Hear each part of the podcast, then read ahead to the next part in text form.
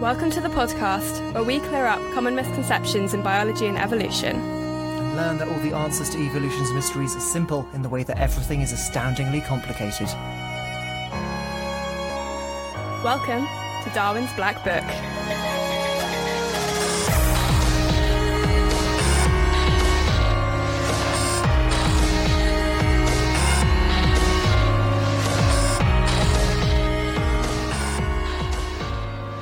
My name is Tom Land, a zoologist from the University of Southampton.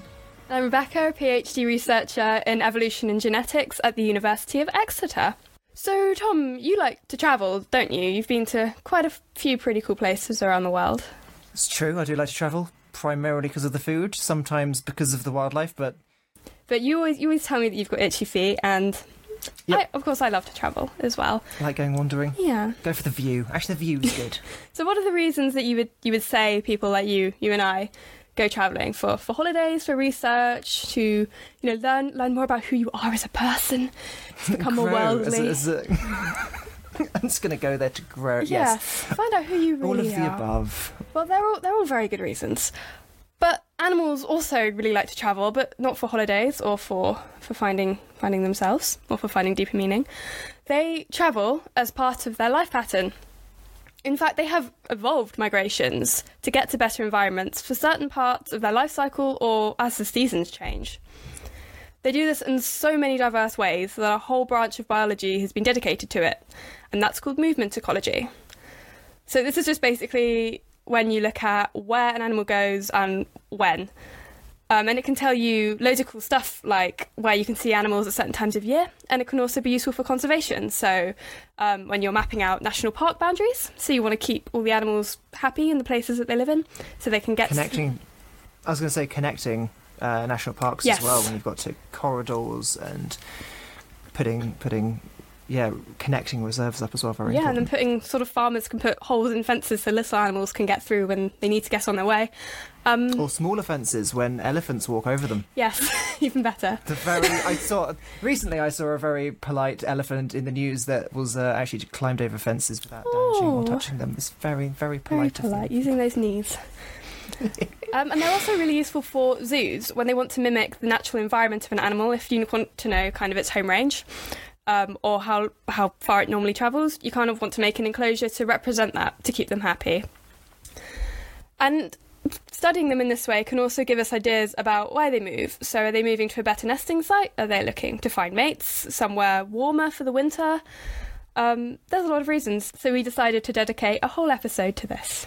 So yeah, we want to focus on migrations going on at the moment at the time of recording. It's the end of summer, global conditions are a little rough around the edges, and it's nice to think what else is going on out there in the world, far away in nature. So, what is migration? I think is the first and foremost thing to clarify. Yeah, so it's basically just animals moving a long way away to aid with their survival, and it can include journeys between east and west, really complex round trips involving land and ocean, altitudinal journeys up and down mountains, vertical movements through or over oceans and lakes. There's so much diversity, I can't even finish the sentence. I love how it went from super. It's like yeah, these journeys can go from east or west, or extremely complicated journeys through the oceans. But yeah, so why why have these things evolved? I think uh, why is it useful? Why we touched upon it in the introduction, but why Mhm. are animals traveling? So, migration is an adaptive response to the seasonal or geographic variation of resources, and that was the definition for this that was coined in 1982. No, go on, read the author. You've written the author Oh. down. Read the author. She's written the reference down, Go and through? honestly, Gauthreaux. Ga- Gauthreaux, 1982. G A U T H R E A U X. I'll ask my friend who speaks French. okay, um, anyway. so, it's an adaptive response to changes in seasons or uh, geography. So, this can be shorter distances to find food or more favourable living or breeding conditions. Fish and crabs often do this. Or a place to hibernate, like little brown bats. Finding the perfect cave. Yes. the little batties. Oh, that's so sweet. Um, and resources needed in different life stages may be found in different locations. So, somewhere that's suitable while you're a juvenile before you're an adult, it may have everything you need in one place, but when you become an adult and need to look for a mate, you may not have everything you need there, so you need to move. Exactly, and a big part of travelling is being able to navigate, and some of us have been given the gift of direction by evolution, and some of us haven't, and I am staring at Becca right now. You are staring at lost, me. She gets lost in supermarkets. I have a Um, terrible sense of direction, and uh, everybody Every else in my immediate family is very geography oriented in their their careers and life, um, and and I just I just don't know which way is up half the time. I just can't tell the direction I've walked from. Um, Uh, I'm not exaggerating. So migrations are quite incredible. When there is a goal of, there, there is a single goal for hundreds upon thousands, maybe even millions of individuals. Um, share that one goal, and nothing is going to get in their way. They travel as one, they navigate as one. Nothing is going to stop them from achieving that goal. Uh, some of them stay at their destination for a short period of time, fulfilling a role that has occurred for countless generations at that spot. But no matter if islands have risen or fallen, mountains have grown in the way, like the Japanese cranes flying over the Himalayas, or even perhaps continents have shifted, like eels have that issue. But they will find their way to their location. And some of the ways they navigate include mental maps, creating a 3D space that can be navigated. Uh, in their heads, they know where they are, they know the surrounding area, the topography of the landscape. Orangutans are very, very good with this, and they know exactly where the food springs up in the uh, landscape as well. mental maps are really cool because they're, in some definitions, they're a sign of intelligence. If a species is able to create a mental map that they can follow, then they're often really successful, like birds. Another way of navigating is through the use of landmarks, particularly interesting parts of the landscape to act as waypoints. Starlings are known to use this. They travel up to 800 kilometres or 500 miles. Uh, home, when they've just been dumped in a random spot they've never been to before, they can navigate their way back by looking at specific landmarks. Um, swallows can travel over 1800 kilometres by from Africa to Europe through that very method. Uh, bees and wasps find um, the location of their nest through landmarks. You've got gannets. Um, they circle their colonies to basically search for the most obvious thing that they might find when they're returning back. Um, or you've got chemical landmarks utilizing the scent of flowers in the region or another individual that has passed by. Slugs regularly do this. Uh, we've got, yeah, so focusing more on chemical scent, we've got probably that's more water based as, as the particles of chemical hang around longer in the water. What about ants? They follow pheromones, don't they? Yes, ants. Yeah, ants is another really good one actually. The whole colony runs off pheromone signals um, as well to navigate. So it's yeah much harder to pick up scents in the air, but uh, specifically water based. You've got salmon. Uh, they swim back from the Atlantic slash Pacific Oceans back to their river of origin where they were born to spawn themselves. You've got eels. They go from the rivers of Europe right across the Atlantic to the Sargasso Sea and back. And this is probably thought to be when America, well, the continent of North America was a lot closer to Europe. They, in fact, it was much shorter migration, and now they have to cross a literal ocean. But then we've got things like magnetic fields and navigating those, like pigeons, but probably not because it has been proven against that they can't detect magnetic fields. Maybe So how do they I'm know? saying this. I'm I'm saying this with a massive question mark because honestly, this is quite a con- this is a a place in which arguments spring up in science that people aren't entirely sure. So you're talking about the Earth's magnetic field, right? Yes, And and, the fact they can response to that. detect it and and use that to navigate to specific places, but And pigeons may or may not be able to. may or no I watch this space. Other animals may or may not be able to. So yeah, Hmm. it's so weak that um yeah, watch this space. Uh, other ways they help to navigate light. Um, it's not again. This is an, a not proven one. Animal migrations are very hard to figure out how they do it because they do it so well, and it's not obvious. It is not obvious at all on how they travel thousands upon thousands of kilometers uh, so accurately.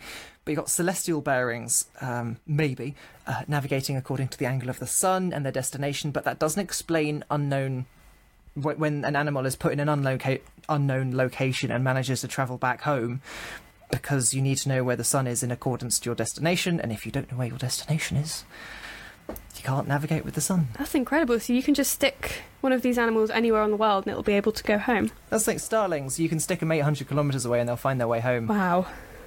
It's I couldn't do that. You can't find your way out of Sainsbury's, but you know.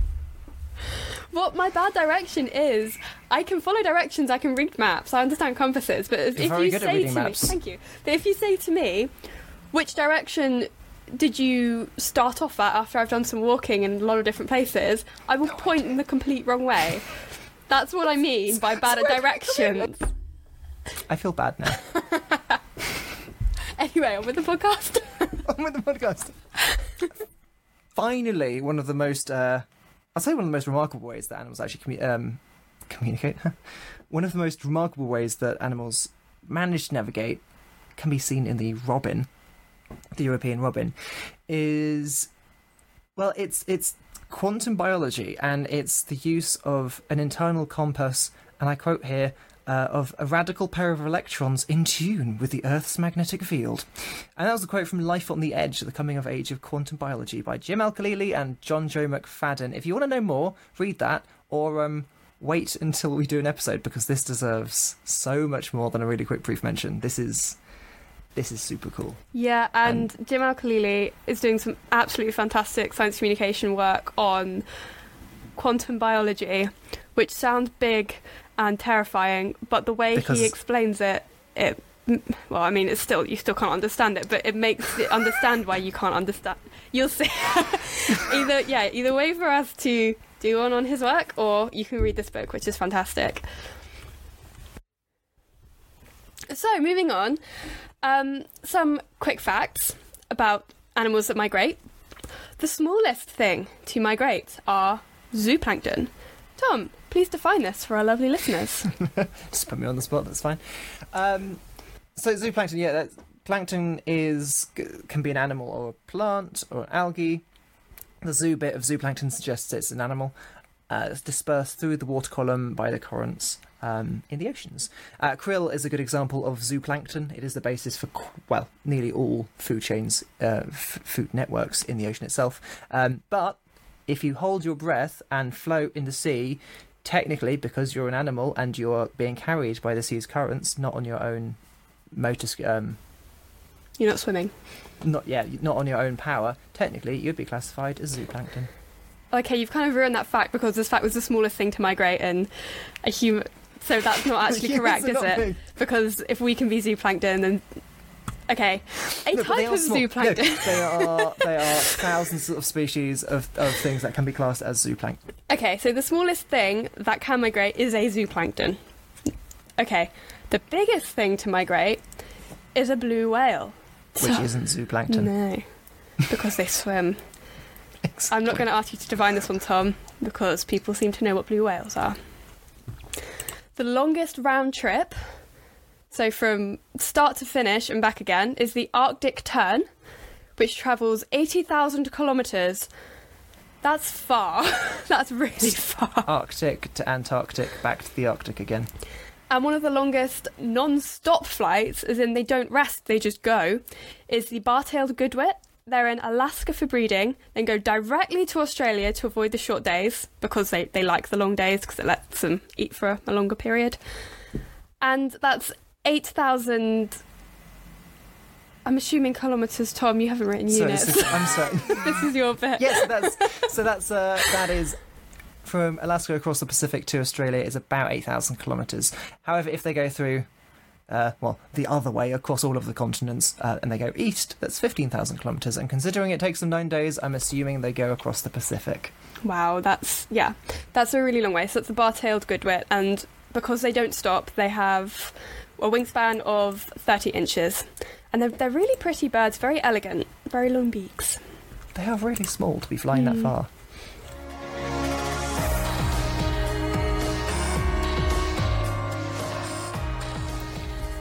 So, time for a bit of history on animal migration. The earliest known animal migration is actually in prehistoric sharks, which were migrating 310 million years ago. which is all. Actually, I want to point really quickly. Sharks. I'm going to just butt in here. Sorry. Um, so sharks originated 420 million years ago, and to put things in perspective, trees originated 370 million years ago. Sharks are older than trees. Yes, but their That is all. migrations are not older than trees. this is getting way too complicated, unnecessarily complicated. okay. Amazing. So this this species of prehistoric shark was first discovered in 1969, but their work on migrations was only published in 2012, so quite recently, by Sallan and Coates in the Journal of Vertebrate Paleontology. These sharks looked really funny. They're called Bandringa sharks, and they don't look like the typical sharks you see today. They had really long snouts with kind of a spoon shape on the end. They were cool. Hmm. And they lived in rivers, but they swam down to the sea to breed and care for young. And the scientists found remains in Illinois, or what is now Illinois, in three sites, and they found some egg casings, some bones, and some soft tissue from juveniles and hatchlings. And the three sites that they collected these from were segregated by age. So the juveniles and hatchlings were found alongside the eggs by the coast, while the bodies of the adults were found inland. And the coastal site is the oldest known example of a shark nursery. Which is really quite sweet. Hmm. That is, and it's. I suppose it's easy to forget as a little bit as well. These migrations have been going on for absolutely millions of years. Sharks are 410 million years old, much older than trees. Only about 370 million years old for those. So yeah, it, it's it's sometimes uh, easy to forget how long these things have been going on for, and easy to forget how much is migrating in the oceans as well. And to have the first recorded migrations for these sharks is actually something quite extraordinary, especially as their skeletons are really quite tricky to fossilise uh, because they're made of cartilage. And yeah, the Bandringa shark grew approximately up to 10 feet, but was probably a uh, probably quite a young one, and also it's a coastal migrator. And on sharks, just a little bit, you've got three different types of migrating shark. You've got the local sharks, like nurse sharks in the shallows of Florida. You've got the coastal pelagic sharks, which basically just means they um, enjoy just up and down the water column uh, near the coast for about 1600 kilometres or 1000 miles around coastlines, uh, staying in the shallows of the oceans, as it were. They include tiger sharks, oceanic blacktips, but then you've got the oceanic pelagics. The pelagic, the living in the massive water column. Um, but these are the big ones, the ones that can traverse entire oceans, following the currents around the world. Include the mako shark, blue shark, loads of those off the coast of Wales at the moment, um, and also the white shark, which holds the record um, for the longest shark migration of 20,000 kilometres in nine months. That is that is speedy. If you want to know more about shark migrations as well, there was oh the whale shark has so much so much information on the whale shark. But Emperors of the Deep is a really good book, uh, all about the sharks and their their world by Bill McKeever. It's just come out, so check that one out as well. We're not sponsored by any times. We just I just like I like these books. Sponsored by whale sharks.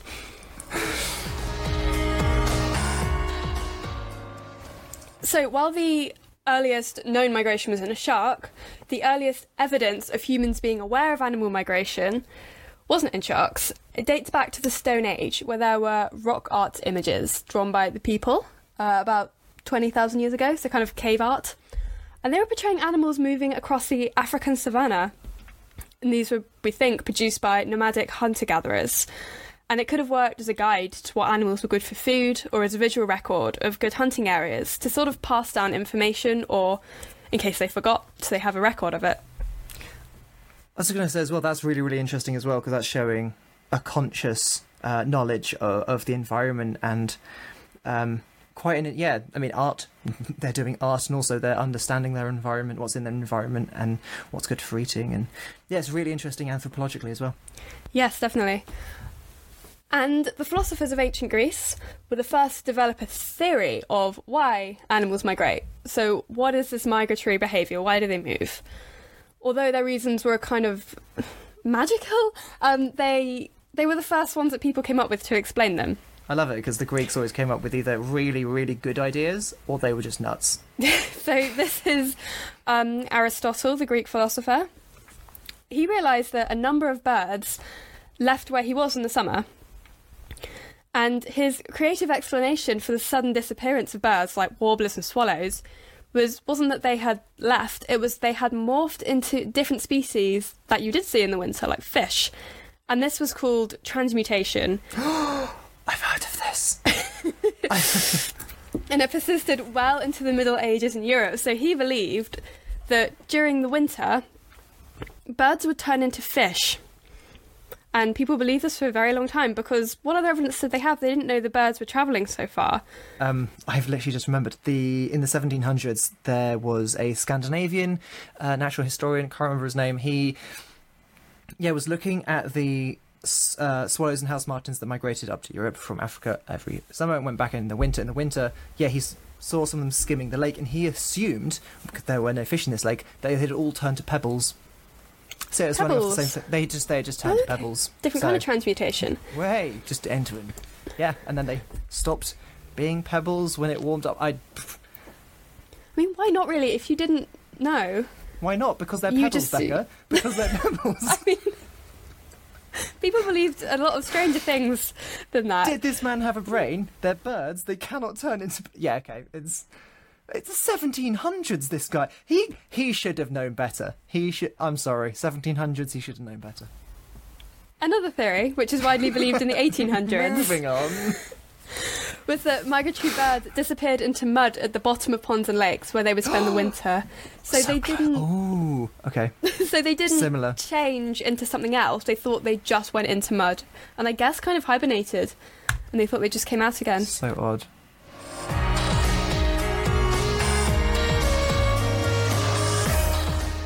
Migrations aren't just a thing of the past, they are happening at lots of different times of year, and there are some happening right now. So we have each chosen an example of a migration happening or about to happen right now, coming towards the end of summer.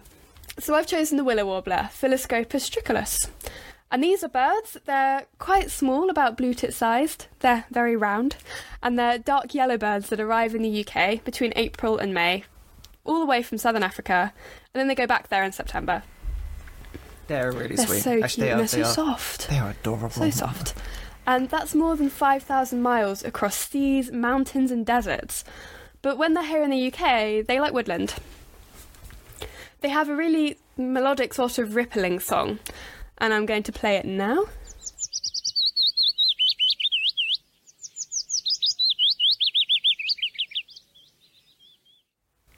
So they're due to go back to southern Africa quite soon. So if you're going to any woodlands in the UK right now, you can listen out for that sound and see if you can witness them. But they're often confused with the chiffchaff, which is another spring migrant that looks very similar. In fact, the willow warbler, the chiffchaff, and the wood warbler it used to be believed that they were all one species until Gilbert White of Selborne realised they all had different sounds and separated them into the three species that are still the consensus today. But their songs are quite different. So if we go back to the chiffchaff, it still kind of has that, that high pitched sound, same kind of pitch, but it's more punctuated and they throw in some sort of turrets noise. It's kind of like Yeah, you're gonna have to. I think you're gonna have to like really visually. Uh, I think you're really gonna have to auditory like demonstrate this. yeah, I'll, so, I'm gonna uh, try. So it's kind of like um, I have to have a sound file here because that's not. I just, uh, I, I, that's perfect.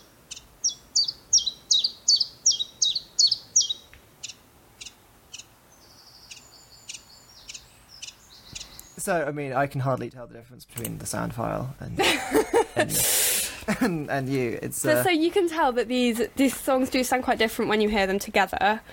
But if you just heard a chiff chaff in the forest, you you might think it's a willow warbler. So if you're in the UK, go into some woodland, listen out for either of these beauties, and know that they will be flying all the way back to Africa soon, which is pretty amazing. And what's more, you can log your sightings at Nature's Calendar Project by the Woodland Trust, which tracks the effects of weather and climate on wildlife across the UK, so it's some really important work you can get involved with. And the recordings they've got here go all the way back to the 1730s up until right now. So I've put the link for Nature's Calendar Project on our website on the Citizen Science page, so you can have a look and record anything that you find. oh, that is that is super cool. And uh, yeah, thank you for giving us an auditory rendition of the uh, call of the willow. You willow are very welcome. So my great uh, migration is well, uh, its literal name for it is the Great Migration. So I'm going to be talking about the blue wildebeest uh, in the Great Migration across the plains of East Africa, and the blue wildebeest is, is the one that takes part in this as opposed to the other species, the black wildebeest. But yes, the blue wildebeest. There are three African populations um, that take part in this. It, is, it is the oldest and one of the largest migrations on planet Earth. So I'm going to be talking about the blue wildebeest in what is known as the Great Migration across the plains of East Africa. Now, this is opposed to the other species of wildebeest, which is the black wildebeest, but this is the blue wildebeest, Connochaetes taurinus, which is which yeah takes part in one of the oldest and one of the largest migrations on planet Earth. So this is basically just a mass exodus of of count. Well, it's not countless. I have a number. Uh, it's about with about 1.5 to 2 million wildebeest take part in wandering around the savannah of East Africa.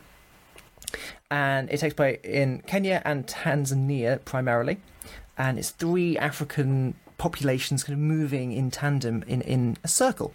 As I previously said, this is about 1.5 million individuals to about 2 million wildebeest, as well as 200,000 uh, zebras in a kind of entourage with a scattering of antelope roadies to go along with them. They're all moving together. They're all moving together. It's kind of cool. Ooh. So this is actually a circular migration, um, and they're following rains, and it happens over the entire course of the year. And it happens from the verdant Masai Mara up in the north, well, the north of the range in Kenya to the lower lush plains of the Serengeti in Tanzania. And in total, they cover sev- uh, 65,000 on a quick year to 78,000 square kilometres on their march. Several national parks have been set aside, including the what the Serengeti National Park, the Ngorongoro Crater National uh, Park area, the Masai Mara National Park. All of these national parks have been set aside specifically for this migration to keep it safe. Down in the south of this migration in Tanzania, where they spend about seven to eight months uh, in the Ngorongoro crater region. It's about November and the rains are hitting. Uh, it is a really rich time in terms of food.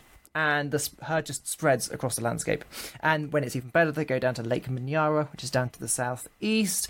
And it's just a, it's a great time for everyone. And and when time recording, it's about month or two away, and it, it it's it's getting there as the year goes on into the next year, everyone moves a little bit west uh, into the Serengeti National Park. It's getting drier, but the reason why the Serengeti is so good is because of the volcanic ash. So we've narrowed it down to the specific volcano which has actually made the land so fertile in this region. That is the Kera Massi volcano. Died about two million years ago and coat, uh, coated the surrounding area in ash. Uh, as well as that, it's got a very alive neighbour called Ol Doinyo Lengai, or the Mountain of the, of, of God, uh, which is erupting almost constantly. But this ash has made the area so rich in phosphorus and has made the plants so rich in phosphorus. So the phosphorus is needed for fertility, appetite, milk production, and bone structure, as your bones are made of calcium phosphates. So it's no surprise out here uh, in the west, in the Serengeti, in the February to March period, after bulk eating far more than they should be capable of, uh, is when 90% of the female population gives birth in three weeks. And that's about 500,000 babies born in three weeks at about 8,000 a day. Do you know how long they stay pregnant for, like their gestation period? It is about eight and a half months, I believe. So this is planned. This they actually probably conceived in the dry season at the moment as I'm, we're recording this, uh, right before the wet season hits, ready. Lovely the, image, thank you. You're welcome. Right before the, um, yeah, they, they all go west to the Serengeti National Park with all the grass and, and the verdant landscape. Um, and it really is. It is. Uh, they're wandering. These these babies wander around after one minute, and they are suckling within three minutes. And in a log I was reading about from a scientist who studied them, he called them the most precocious babies in the animal kingdom. Precocious in what way? As in, they um, after three minutes of literally being in the open air, they're already suckling, and they'll stay there for up to ten minutes, even when their mum is walking off. Oh my gosh. Commitment They, they know what to they want. milk. they know what they want, and they're going to stay there. But it is uh, so much uh, water. The landscape is, is full of grass and also full of animals. It is a bonanza for the lions and hyenas, uh, but there's so many babies that the vast majority do in fact survive. But they will cross rivers and ravines to get to night vital nutrients and water to keep the nomadic herd moving. And they can move up to 10 kilometres a day in kind of pockets and populations moving throughout the landscape. I just want to say something to the listener here. I could tell I've got the notes for when we were researching the podcast up in front of me, and I've just just got to what Tom's talking about now, and I can tell he was really excited by this because these notes are just garbled typos and notes, and that you're typing at speed. Please continue. Okay.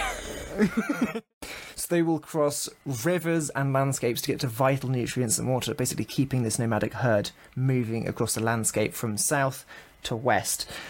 And yeah, they're traveling up to 10 kilometers a day. And if you, it, it is now getting into the drier season past March. If you do go the wrong direction, away from where the rains have been or away from the rivers, uh, this can put you off the path uh, of food and water, basically, and it may just kill you and your herd you're traveling with. But seeing them do this, I've seen some footage. Um, my friend's actually seen it in person. Apparently, it is the most incredible thing to see. It, it is just a tidal wave of these animals, and really interestingly, after studying some of them, some scientists what have found out what was thought to be just chaos in this herd. It wasn't. It was revealed that they do the same thing as flocking birds do uh, when they're murmurating in the sky, especially with starlings. They have something called swarm intelligence.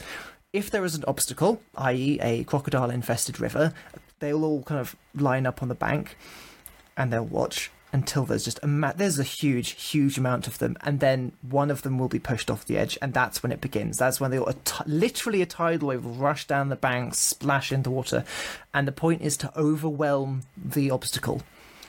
Be it crocodile heavy river they will just go swarm They can't numbers. catch all of us. exactly. 99.99 good, of them will survive and and the ones that are lost it's sad but you know there's 2 million of them behind them uh, in terms of fatalities, because there's crocodile-infested rivers. Yeah, they uh, this this ecosystem which the wildebeest provide in their movement um, keeps 9,000 hyenas alive in the Serengeti, keeps nothing 3,000 lions alive.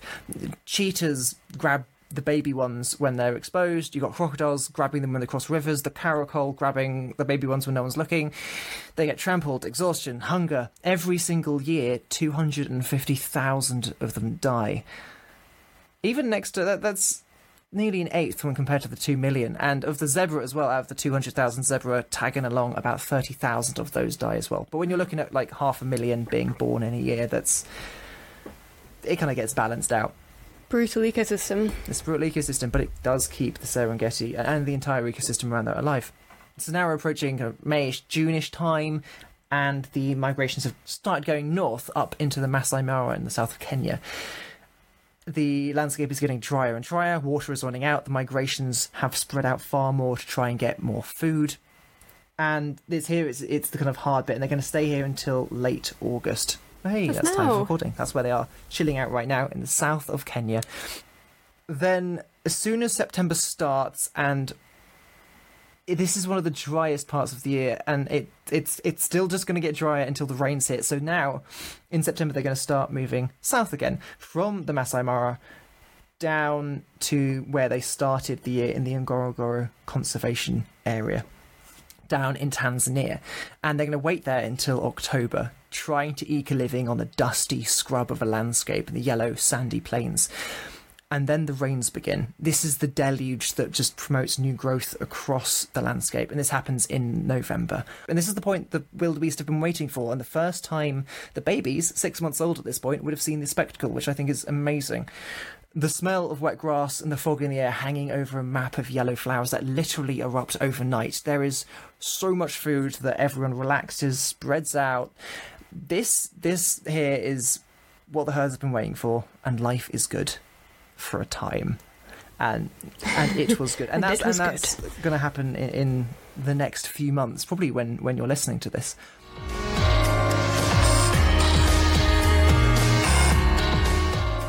This brings us to animal of the episode. This is. I was expecting cheering. Ah, this is a small competition between the hosts. Too late now. Oh, I'm sorry. This is pity cheering. Anyway, animal of the episode is a small competition between hosts. So we'll each present an animal that's related to the episode, and then we'll put the poll up on Twitter. And then the next episode, we'll tell you which one got the most votes. and which is undoubtedly the best animal and also the best co-host. No, you you always say this. It's about which animal you like the best or represent. Yeah, Never okay. mind. I can't say this every time. Right. Last episode, we were talking about whether the Yeti crab, um, given to us by Tom, or the Shinkakara shrimp, given by myself, was going to be the most popular out of our listeners. And we put the poll on Twitter, and the votes are in. And I have those results. So yeah, it was which which extreme animal was the favourite of our listeners, and it's yeah interesting result. I can confirm, Becca. I don't know, Uh, I haven't seen these. I haven't seen this yet. So yeah, the the result between your shrimp and my crab, it was a tie at fifty percent and fifty percent. Oh my god. There is no favourite. They're it is- equally awesome. Yeah, I mean, I hate to see my yeti crab, you know, go as low as your shrimp, but um, Is that a joke on, on how deep in the sea we can find them? Uh, let's move on. Uh, so yeah, thank you very much for voting in that one, and we can say there is there is no clear there is no clear winner. So um, we're gonna have to fight fight it out in the next one, I think. So, on to this week's animal of the episode. So I would like to present the painted lady butterflies. Vanessa cardui is their Latin name. They are described as the miracle migration, or as I like to call them, painted ladies on tour. They are elegant, their wings are yellow, brown, cream, and orange, and they just look lovely. They weigh less than one gram, and they have a brain the size of a pinhead. Every summer, they come here to the UK. During the other seasons, they travel around Europe, to the Arctic Circle, all the way down to Central Africa. That literally is on tour. That is a world tour. That is Painted Ladies on Tour, yeah. so, 9,000 mile round trip. That's almost double the length of the migrations undertaken by the monarch butterflies in North America, which is far more famous. Oh my gosh, I was gonna say they're cool, but nah, these are cooler. These have won. Yes, they are not the miracle migrators like the Painted Ladies are. So, this whole journey, though, it's not undertaken by individual butterflies. It's not like you have one butterfly that goes all the way round. It happens across a series of steps by up to six successive generations. So, one generation has babies, that generation has babies six times, and between all of them, they make that whole route. So, the painted ladies that return to Africa in the autumn are several generations removed from their ancestors who left Africa earlier that year. And this was found out in 2012 by the University of York, who published it in Ecography, which is like geography but eco. E- ecography? Ecography. Ecography. That's weird. That's a journal name, by the way. So, first, we thought these butterflies were just taken by the wind, and that's how they ended up coming back in a full circle. But this study shows that they're actually really sophisticated travellers. Why do they do it, though, across generations? Seems a bit. That's insane. Yeah, how do Well, they know they can't talk to their kids and tell them where to go? So, but why do they do it? It allows them to exploit abundant but time limited resources that only grow in certain times in certain places. So they follow that route through the year. Yeah, kind of like the, the wildebeest did, following the rains in the grass, but the butterflies following around the world, around there, their route around the world. With the brain the size of a pinhead, Yes. that is actually incredible. Also, they can fly really, really fast 30 miles per hour. Can you fly that fast, Tom? I can't fly that fast. I, I'm gonna no Yeah, so they're painted lady outdone butterflies. by a painted Yeah. lady. But So there's some ongoing research. Another citizen science project I want to bring up. This is a global one, and it tracks the painted lady butterfly migrations around the world. You can help to explore the migrations from where you live at butterflymigration.org and become a citizen scientist. I'll also put this on our website on the citizen scientist page. And through them, you can learn how to find the butterflies and how to report them.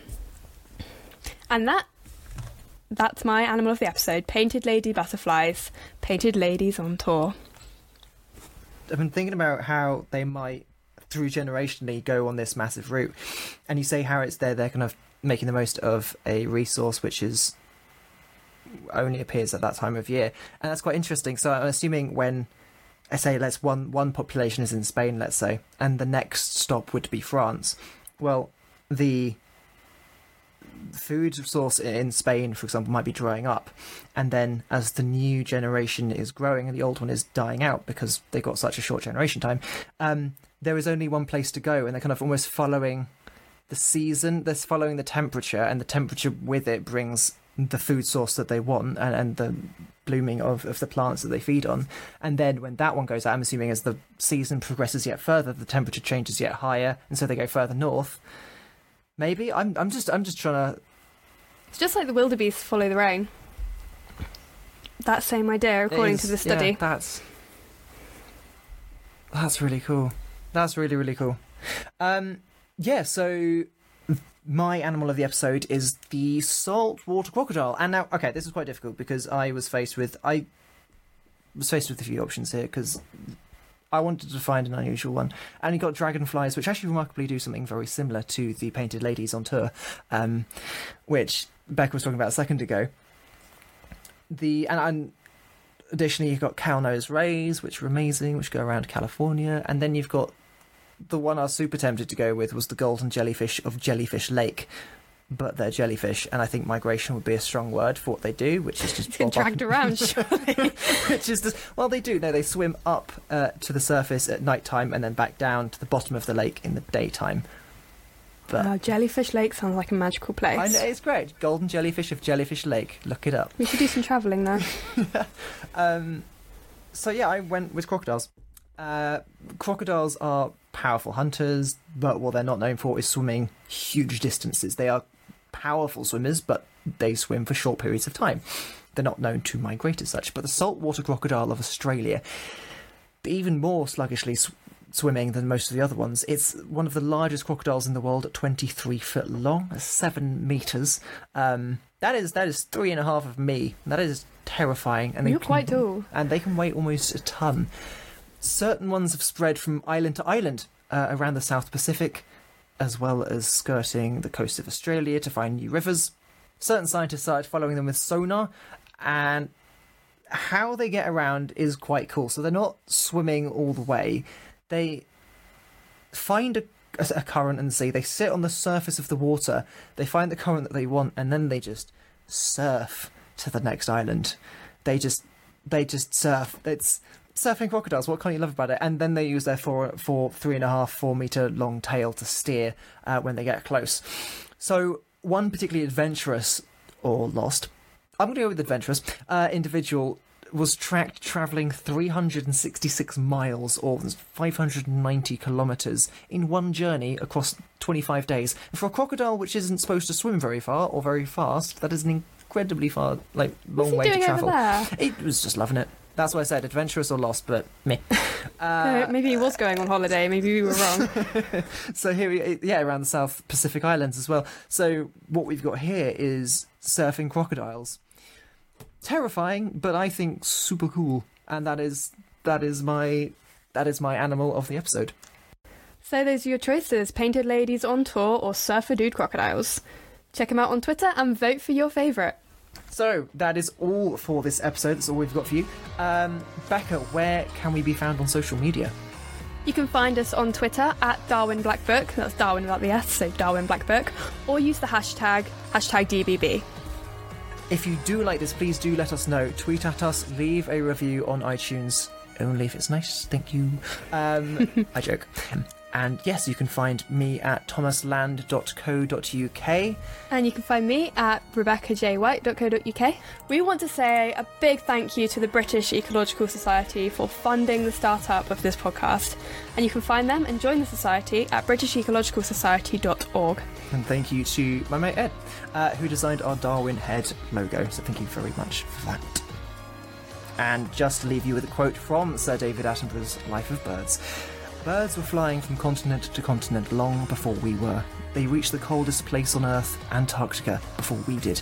They can survive in the hottest of deserts. Some can even remain on the wing for years at a time. They can girdle the globe. Now we have taken over the earth and the sea and the sky, but with skill and care and knowledge, we can ensure that there is still a place on earth for birds in all their beauty and their variety, if we want to. And surely, we should. Thank you so much for listening, and we'll see you next episode.